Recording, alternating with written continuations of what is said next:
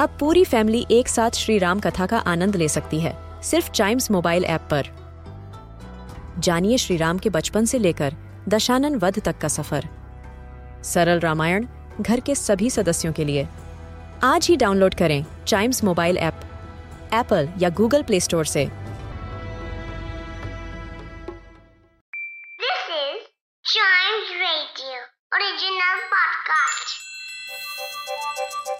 हर दिन की एक कहानी होती है, कुछ ऐसी बातें जो उस दिन को बना देती हैं हिस्ट्री का हिस्सा।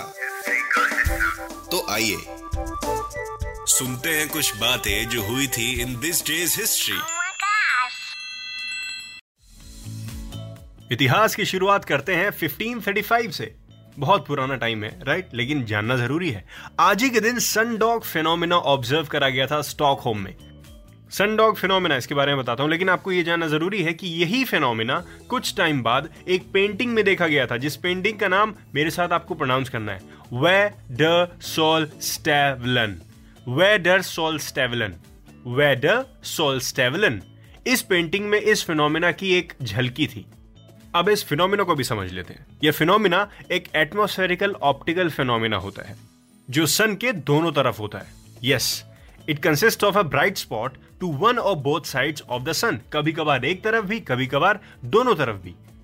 और ऐसा ही कुछ उस पेंटिंग में भी दिखाया गया था। इस सन के दोनों तरफ एक चमकने वाली चीज थी, वेडरसोलस्टावलन। इस पेंटिंग का नाम अगेन मैं आपको बता देता हूं, ये एक सनडॉग पेंटिंग के नाम से भी जानी जाती है और इसको एक और नाम भी कहते हैं, ऑयल ऑन पैनल पेंटिंग, जो कि क्या दिखाती है, ये एटमॉस्फेरिक ऑप्टिकल फिनोमेना जिसको हम सनडॉग फिनोमेना कहते हैं। ये स्टॉकहोम में ही ऑब्जर्व करी गई थी 20 अप्रैल 1535 में। आगे बढ़ते हैं, 1929 में चलते हैं। यूएस में सिचुएटेड दुनिया की सबसे बड़ी बिल्डिंग का प्लान बन चुका था आज। Yes, plans were announced to build the tallest building in the world in New York for the Bank of Manhattan, which will be 63 stories high. Tallest building की बात कर रहा हूँ, इसको आप पेरिस का आईफेल टावर मत समझ लीजिएगा। बढ़ते हैं आगे, 1972 में अपोलो प्रोग्राम। हम हमेशा बात करते हैं इसकी आए दिन। अपोलो प्रोग्राम क्या था? It's also known as Project Apollo. ये एक third United States human space flight थी जिसमें National Aeronautics and Space Administration ने कुछ क्रू मेंबर्स भेजे थे और इस स्पेस क्राफ्ट को, इस स्पेस फ्लाइट को मून पर लैंड कराया गया था 1969, 1972 के दौरान। well, इसके रिलेटेड आज क्या हिस्ट्री है?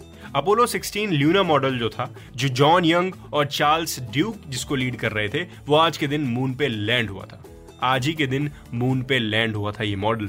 जॉन वॉट्स यंग, जिनका पूरा नाम था, वो एक अमेरिकन एस्ट्रोनॉट थे, एक नेवल ऑफिसर भी थे, एक एविएटर, टेस्ट पायलट और एक एरोनॉटिकल इंजीनियर भी थे और ये मून पे जाने वाले 9th पर्सन थे एज कमांडर। अपोलो 16 में ही थे, 1972 में।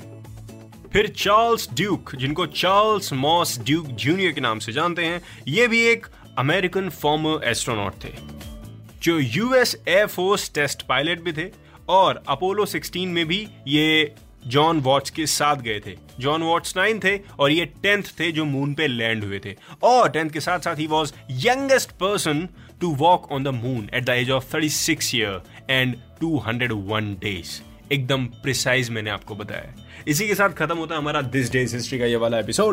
मिलते हैं इसके अगले एपिसोड में, तब तक के लिए आपको Chimes Radio के दूसरे एपिसोड्स ऐसे ही खुशी खुशी हंसते हंसते एंजॉय करते रहना है।